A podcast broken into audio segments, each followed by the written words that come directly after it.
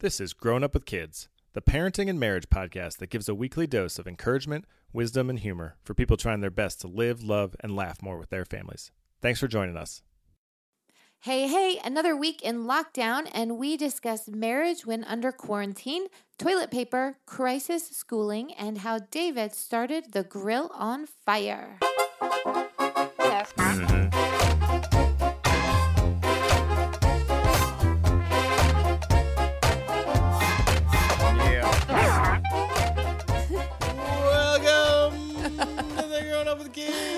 dare you. podcast. I dare you to whisper it next time. podcast. Yeah, there we go. Or you could say it really seriously.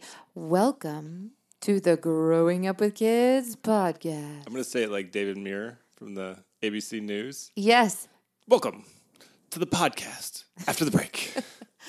Yeah. There's so many breaks in that newscast. yeah, it's the only news that I watch. It's like 20 minutes of just enough news and then um It's the only news you watch because it's the only news we get. Yeah, because it's on. Hulu, and none of the other stations have news on Hulu. Right. So we cut our cable, like, which I think is great. We don't need all that crap on our TV. Um, but it does mean that we don't have access to like a 24 hour news station. And if we wanted to, we could use the antenna to get local news, Right. but we don't But want to. not on demand. Right. We're usually watching the news at nine in the morning. Who watches TV not on demand nowadays?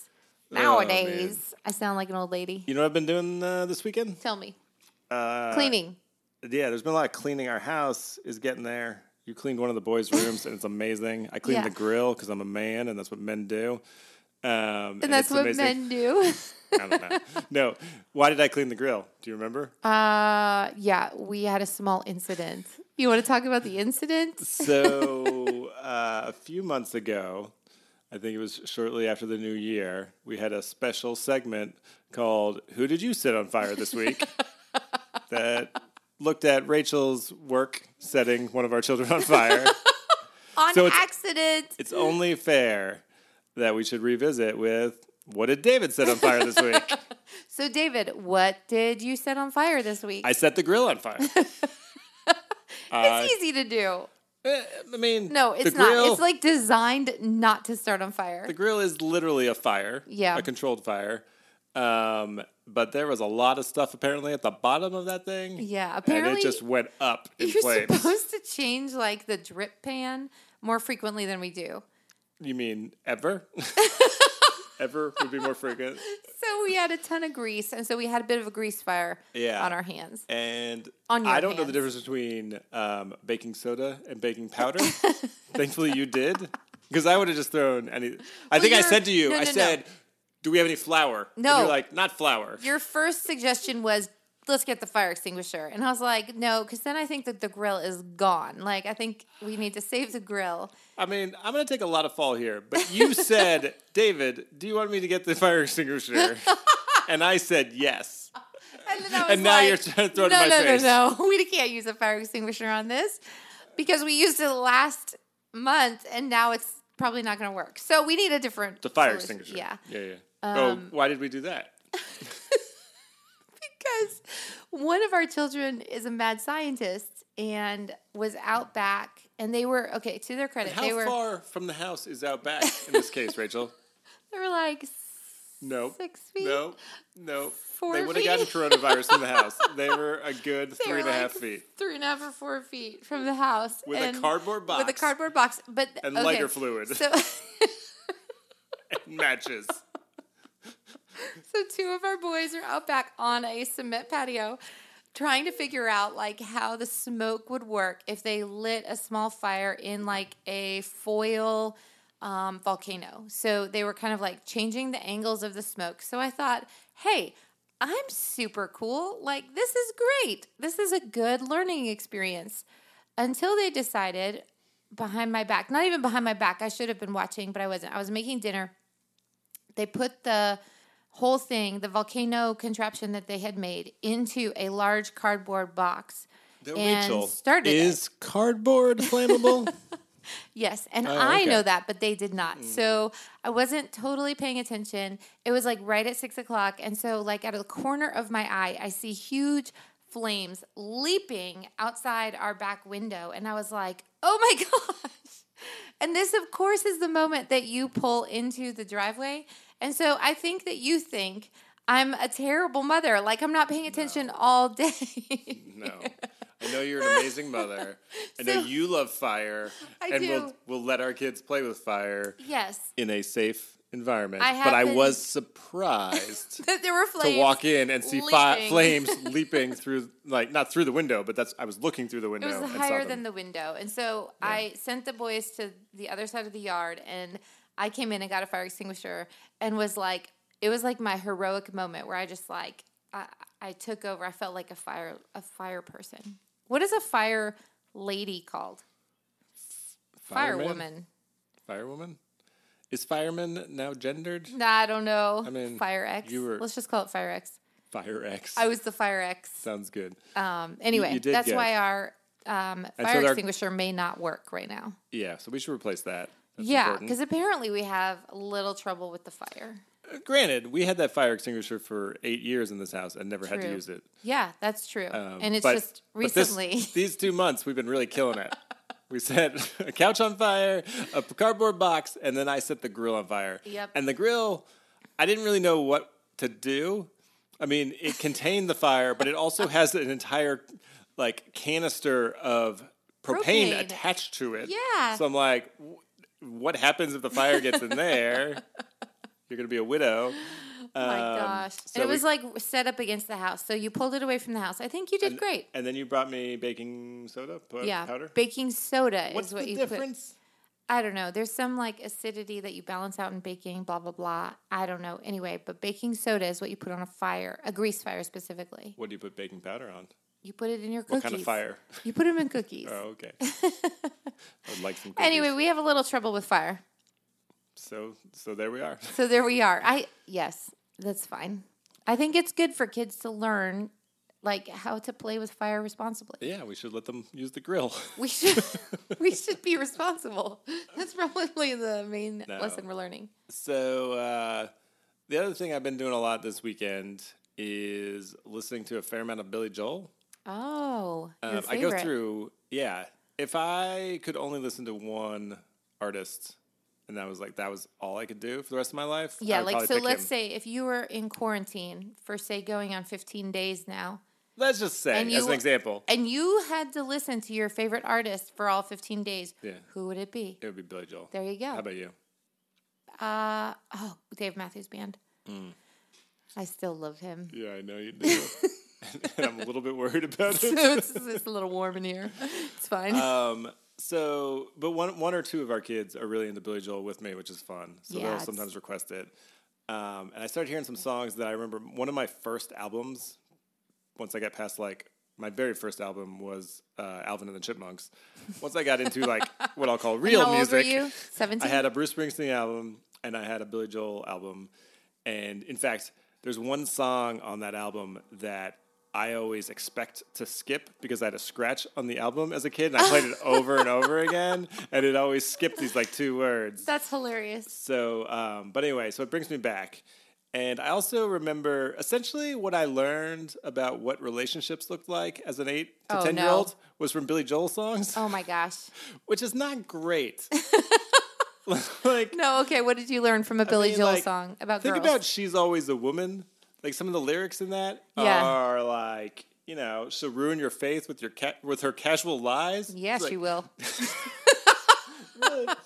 yeah, and she'll take what you give her as long as it's free. Like, I had a really Oh. twisted view. There's another song, uh, Tell Her About It, where it's like he's telling someone that you actually need to talk to the girl. And so I was like, is that not normal? Do you usually not talk to the people you're dating? Oh dating? my gosh. I just had no clue, and I don't think it helps. Oh my gosh. We need to make sure that our boys all know that none of what Billy Joel is teaching them about relationships with girls is accurate. They should talk with them. I mean, They're worth a she's lot. got way. It's not too bad. That, yeah. Piano Man, pretty accurate. uh, Billy Joel did help me get a girlfriend in, co- in high school, though. Really? Yeah, How did he do that? He's got a song called Vienna, and I wrote it out as a poem. I credited it. I footnoted. oh, I was going to say, did you write it as your own? no, of no, no, course no. the I, girls I noted that it was quoted, and then I put it in her locker, and she was super impressed. That's nice. Yep. And then she broke my heart. Where's All my. Billy Joel? Where my Mary Janes, Rachel? What's that from? Uh, Family Man. the Family Man. The Family Man. Great movie. Great movie. Nicolas Cage. All right, Rach. What do you want to talk about? Rach. Uh, well, we're in this little uh, quarantine thing, like what we mentioned. How's it going? Uh, you know, it's going better than I thought it would. Yeah? Um, yeah, we. I feel like we kind of hit a stride with schoolwork this last Thursday. So we finally, I finally figured out that one of our sons isn't doing anything. I think I mentioned fair. I mentioned it last week that this is a different son. So one of our sons, I realized, oh my gosh, you are not doing anything. What are you doing? Um, so a different son this week, I realized, oh, you're also not doing anything. he's doing stuff. No, he's doing stuff, but he's not necessarily able to coordinate or structure his like his time in order to accomplish everything or to get things done to completion. So he'll do parts of things, get distracted, go back and then change subjects and then go back and change subjects and at the end, he doesn't turn anything into the teachers. So I think this is common. I'm hoping. So we got a couple emails from teachers that were like, "Hey, your child has not attended class for four days, or five days, or six days." How long have we been in quarantine? I'm like, wait a minute. I swear this kid has been doing stuff. I swear. So that was a little bit of a shock. So we had to readjust our expectations and have some conversations, which were really good, and make sure things were getting turned in. So we have hit our stride. I feel like um, we're able to get some schoolwork done and keep our sanity. Um, it's not the easiest th- thing we've ever done. I also feel this incredible need to clean all the time. Yeah. So on a sanity scale of zero to ten, where ten is like amazingly sane, clearest Yeah. head you've ever had. Zero is I don't know the Joker. Um, I've never seen it, but I'm assuming he's crazy. good job. Thank you. Good inference. How uh, sane do you feel right now? I I actually feel like an eight, maybe a nine. Eight or nine? Yeah, it's. I think maybe we are a bit abnormal in how much we enjoy each other as a family. Um, I'm I'm finding a lot of delight in our kids. I'm also finding. I was talking with a friend the other day that this scenario of all of us being quarantined with our families um, gives a spotlight which seems to highlight the holes and cracks in the surface of our families and of our marriages. To, uh, unpack that. I don't know what that means. So, like, I think that there are things that might be broken in our family or things that I've noticed um, have been more difficult, or there's a disconnect with you and I, or with me and the kids, or a way that they're interacting that I would not necessarily have seen unless we had this amount of time together. And so it it really is offering a spotlight because we don't have busyness to cover any of those cracks. And so it's really I feel like it's really exposing some of the stuff in our own family. Specifically, we had a come to Jesus meeting last night about how the brothers are treating each other and how to keep peace in the house. I don't know about anyone else, but we are experiencing a bit of um, I don't know, discouragement among them. Like there's just like squabbling and sarcasm, and they're they're they their um, natural selves are coming out, which can be discouraging to another brother. Does that make sense? The way I would describe it is that um, in any family and with siblings, there's always power dynamics, and sometimes there's a balance of power where everyone sort of feels comfortable in their role. Right. um, and sometimes uh, there is not, and so that can play out with people acting out or yelling out, um, or uh, often with older siblings, they have the power to kind of like push the other one around, not necessarily physically, Yeah. and so I think, and then that obviously usually pushes them to a response. Yeah, and I think we've seen this um, as our kids have gone through the school year. Um, we have seen some of these dynamics play out, but it has been really easy to cover because we are in such a rush to get to soccer or basketball or baseball or school or you name it. Um, and so I think what this has done is pushed us into a place where we have been together for 14 days or 15 days now um, with very, very little space, like from each other.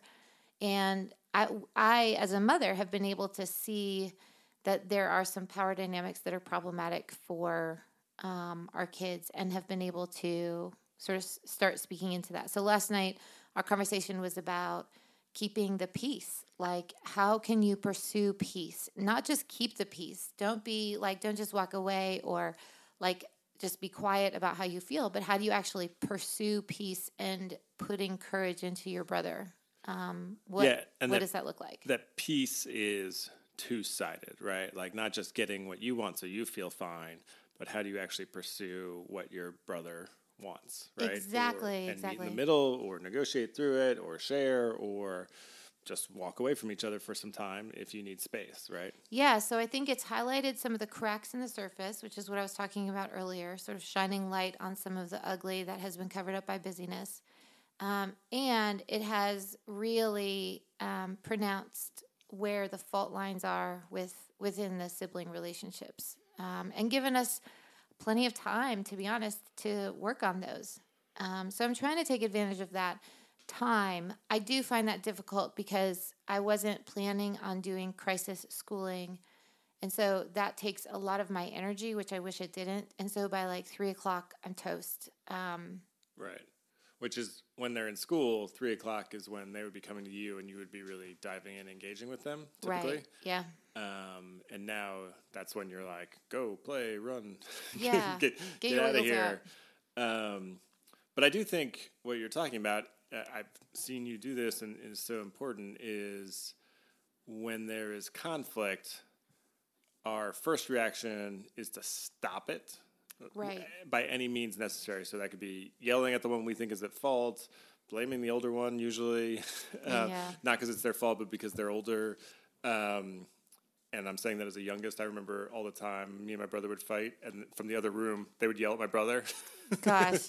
oh, Um, poor guy. but uh, or by like telling them just stop, go away from each other. And sometimes people need space, but I do think we do have this time, and we're gonna probably have it for the next weeks on Yeah. weeks um, together to dive in and actually bring them together, make them face that conflict, make them see the other person's point of view, make them try to experience humility. Um, I think that's a good discipline for us. And one of the things we kind of noticed is this week, you and I, for different reasons, have been pretty tired by the end of the day. And so we haven't really been kind of engaging and having a lot of family five, all five of us together time. Yeah. And it's like, oh, let's watch something or let's do whatever. Yeah. Um, and so we need to do that, not necessarily every day, but pretty regularly to build that structure and to bring them back and to be able to have those conversations around like what's working, what's not, where are our hearts, how Yeah. do you um,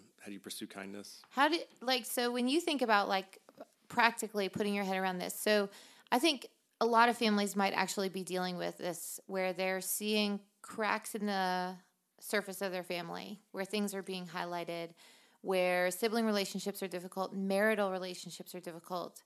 Like what are some active things and practical things that you might advise families and couples to do? You just mentioned having continuing to have family dinner. What else? Yeah, so family meals in general, whether it's dinner or breakfast or lunch or whenever you can, to be together around a table, to have meaningful conversations, to pursue each other, to hear each other well. I think that's really important for kids. Um, I think a real challenge, I would imagine, and, and I feel this a little bit for spouses, is that we sort of feel like stuck here. So we, we're around each other a lot Yeah. but it's not like we haven't had a date night per Right. se, right? And it's easy to just get into crisis mode, if you will, of just keeping the house running, making sure we have enough toilet paper, doing the Right. things that people feel like you need to do, teaching your kids if they have school going on, get keeping your work moving forward, right?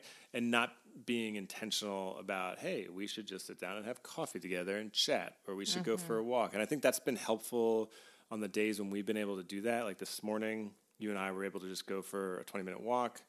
Um, but even if it's not that, even if it's just sitting on the front porch or sitting at the kitchen table without kids around and just talking and connecting, I think that's so important because a lot of our connection with people outside of our family is being uh, stopped or you know move to virtual, which is fine, but not as ideal. Yeah. And so it's a great in some ways like showing the crack of like what isolation or loneliness might feel like is a great opportunity to say how do i find more intimacy in my marriage Yeah. how do i dive into this and it doesn't have to be a big deal like you don't have to go out to a fancy dinner because you can't Right. right like you can just sit at the table after the kids are in bed and just you know And have well- a glass of wine and chat about the day and how are you feeling about all this and Well, what's going on I was just going to say that that um, last question that you posed, how are you feeling about this? And I guess you can define that pronoun this as um, anything you're discussing, but the important part, I think what we land in is where we will sit down and discuss the facts about what's going on and what's happening in the world and what's happening in our household. But I think that um, the word the question how are you feeling about what's happening? changes the conversation and turns it into a more intimate and date like conversation which yeah which is as opposed easy. to like the logistics or the facts around trying to teach your kids or dealing with working from home is that what you're saying? Right or even the facts around like the news or the information that you're receiving. Um, if you can drop below those facts into a feelings place i think you start connecting with your spouse or with your kids a little bit more intimately which i think if it's fair to say i think that's what we really desire um, is the, are those intimate conversations but it's really hard to get there. It's hard to know the questions to ask. It's and it's hard to know what what to say to pursue that. Um, but we all have a desire to be known and be seen really well. Yeah i think when you're using the word hard. It is scary. It's scary to ask questions about how you feel. So in my case to ask you how you're feeling about something because there's a decent chance that part of how you're feeling has to do with me right? Yeah And positive so- or negative so but I you never know. enter into that with you. Um, it's also that like how you're feeling about this quarantine right now, and our kids like I can't fix, right. And so that's the point. I mean, that's not the point. That is a point, which is I can't fix your feelings almost any of the time, right? It's like sometimes there are things that I can change, but it's not about me fixing them. It is about me sitting in those feelings with you. Yeah. And so in this situation where you're feeling stretched or overwhelmed or exhausted by trying to teach our kids school or being stuck in the house, not seeing other friends, hearing from teachers that things aren't going the way we're supposed, they're supposed to, right? Yeah. All those things. feeling like a failure Yeah, worrying about toilet paper, whatever it is, which you're not doing, but I think I worry about it more than yeah you. Yeah, well sometimes I, yeah, like I worrying do. about like how all this is going to work out. Uh, part of what marriage is is sitting in those feelings with each other and just saying, "Yeah, I get it. Like I'm with you. That makes sense." Not, Yeah. "Oh, here's how we fix it." Right so just you're think not, about this. And and not necessarily to say that I want you to agree or feel the same way because then I think I'd be discouraged all the time and be like, "Oh my gosh, we're both a mess. What are we going to do?" But rather, like you said, like I don't I, I'm not seeking for you to fix me. I'm seeking for you to just be with me and listen and say, "Man, that really stinks. I'm sorry." Um, but not in like a condescending way. There's so many rules. Do you feel that? So many rules. Yeah. What do you mean? I mean, like, I'm like, okay, I don't want you to fix me, but I don't want you to have a pity party or like feel exactly the same as me. But I want you to relate to me, but I don't want you to relate to me in such a huge way that makes me feel like we're we're both a mess, you know? Right. Yeah. I mean, we fight about that. That I feel like you have a lot of rules that I have to follow. Uh yeah. Um, And, they're all unspoken. they're not. That's not true. some of but some are of them really loud and angry. But I also have a lot of rules about random things, and we fight about that as well. yeah. Um, so I think that is the give and take of marriage is saying, yes, we both have rules, some of which are unreasonable, and that we step into that conflict or that potential for conflict, even though we know it might not go well. Because if we continue to pursue it and work through it and see each other and hear each other's feelings and acknowledge those feelings, like in the long run, that will be good. Yeah, and I think that we have an aversion toward complexity. Like, I think that's some of you and I have talked about this a tiny little bit, and I'll. I think we should close out on this soon, but um, that it is hard to live in complexity. So right now, the situation in the world is that there is a huge pandemic and it's COVID 19 and we're all in quarantine.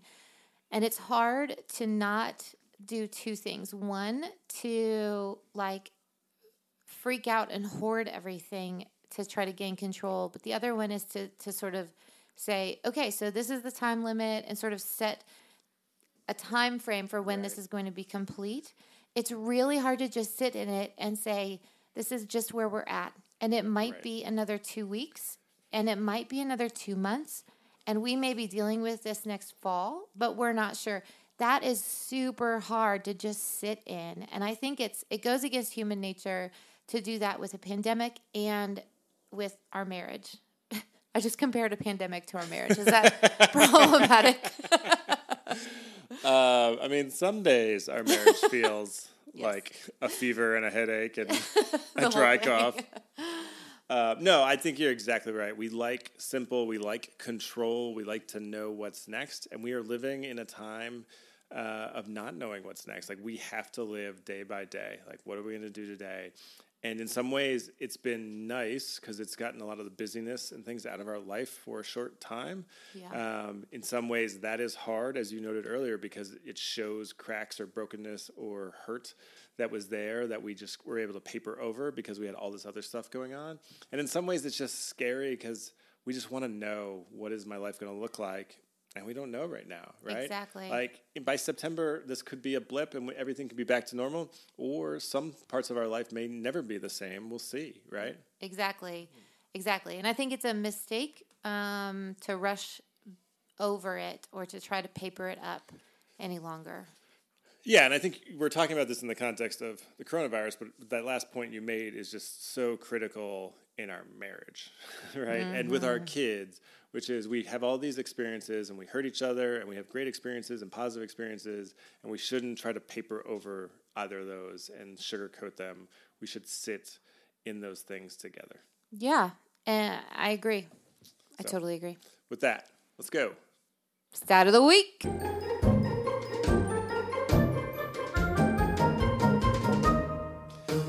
All right, Rach. Rach, what's up? I got a stat for you. I was doing a little research um, on toilet paper. I brought it up earlier. yeah. I'm, uh, I've been oddly concerned about this situation. I'm not sure why people are hoarding toilet paper, but they are. Did you know? Fun little fact: our mm-hmm. neighbor um, told me that she's growing something called called lamb's ear, which traditionally, like way back when, was used as toilet paper. And she just happens to have a bunch of it in her yard. And so she told me that if worse comes to worse, we could use her lamb's ear. What if it's poison ivy and she's just playing a trick on you? Then I know we're not really friends. that would be problematic. Yeah. So, in just reading up on this, just out of curiosity, I came across a stat that I don't actually think is true. so, I'm, I'm going to awesome. ask you okay. what you think the answer should be, and then we'll go from there. So, the average household, the average US household of 2.5 people, right? One apparently that's two adults and a half kid. I don't know. How many rolls, regular size rolls, which I guess is distinguished from those rolls that say like this is the equivalent of four times as many rolls, right? Yeah, yeah. Like how many regular rolls of toilet paper do you think they use in a year? A family of two and a half people. Of two and a half people. I don't know why that's the family size. I don't know, like two hundred rolls. I would have thought that as well. What does it say? It's way higher. Really? It's double. 409. Really? That means more than a roll a day. No. For these two and a half people. Oh my god. Like that's some serious work you're doing. you have an incredible diet full of fiber. That's amazing. I I can't imagine. We have five people in our home. Right, but granted, at least four, two of us use toilet paper. yeah, and four of you are boys. So, so we use less toilet paper. Yeah. Okay. I so, mean, are you wiping every time you pee and poop? Um, no. Okay. Am I supposed to be? No. okay. That's not how I've known it to tr- traditionally work. I mean, I'll start if that's what it takes. if that'll make you happier. so, okay, let's say you had five girls wiping in your house, or yeah. I guess okay, so a then... husband, wife, and three girls and they're wiping every time they pee and poop, you think yeah. you're going to get to 409 rolls? I think you might be able to if you have that many girls, but I think if you have a house of boys and one mom, I think I mean, and in our case, boys are barely wiping at all, and so Yeah. I just think that the toilet paper usage in our house is exceptionally low. Interesting. I don't want anyone to make any inferences on what that means about us. They've already made plenty of inferences. Don't worry. They're not even assumptions or inferences; they're just truths, facts. Our boys don't wipe sometimes. Yeah. So um, this article um, was quoting Georgia Pacific talking about the fact that part of the reason potentially people are concerned about paper products in their house is that if everyone's at home and no one's going to work, your usage of toilet paper or paper towels would go up, right? Sure.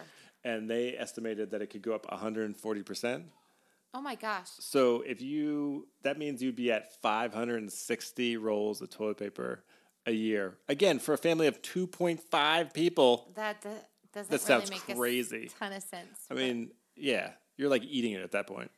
yeah, we kind of have a like four square rule in our house. No, we don't. You might. Oh well, that's I've seen some kids. other. I've seen them operate, and they use way more than four squares. I remember when we had a toddler who was just learning how to go to the bathroom, and he threw a roll of toilet paper in the toilet. Uh, like he unraveled the whole thing. Nope, just wiped with the whole roll, like just swept it and threw the whole thing in the toilet. I mean, whatever it takes. I know. Oh, Unbelievable. Oh man! All right, Rach. Hey, Reach. another week of quarantine down. Done. I think I'm under 14 plus pounds added, so that's good. Good. Still working too. on the quarantine 14. Keep eating those chips. Thank you so much for working on the farm. Thank you for working on the farm. All right, talk to you soon. Check ya.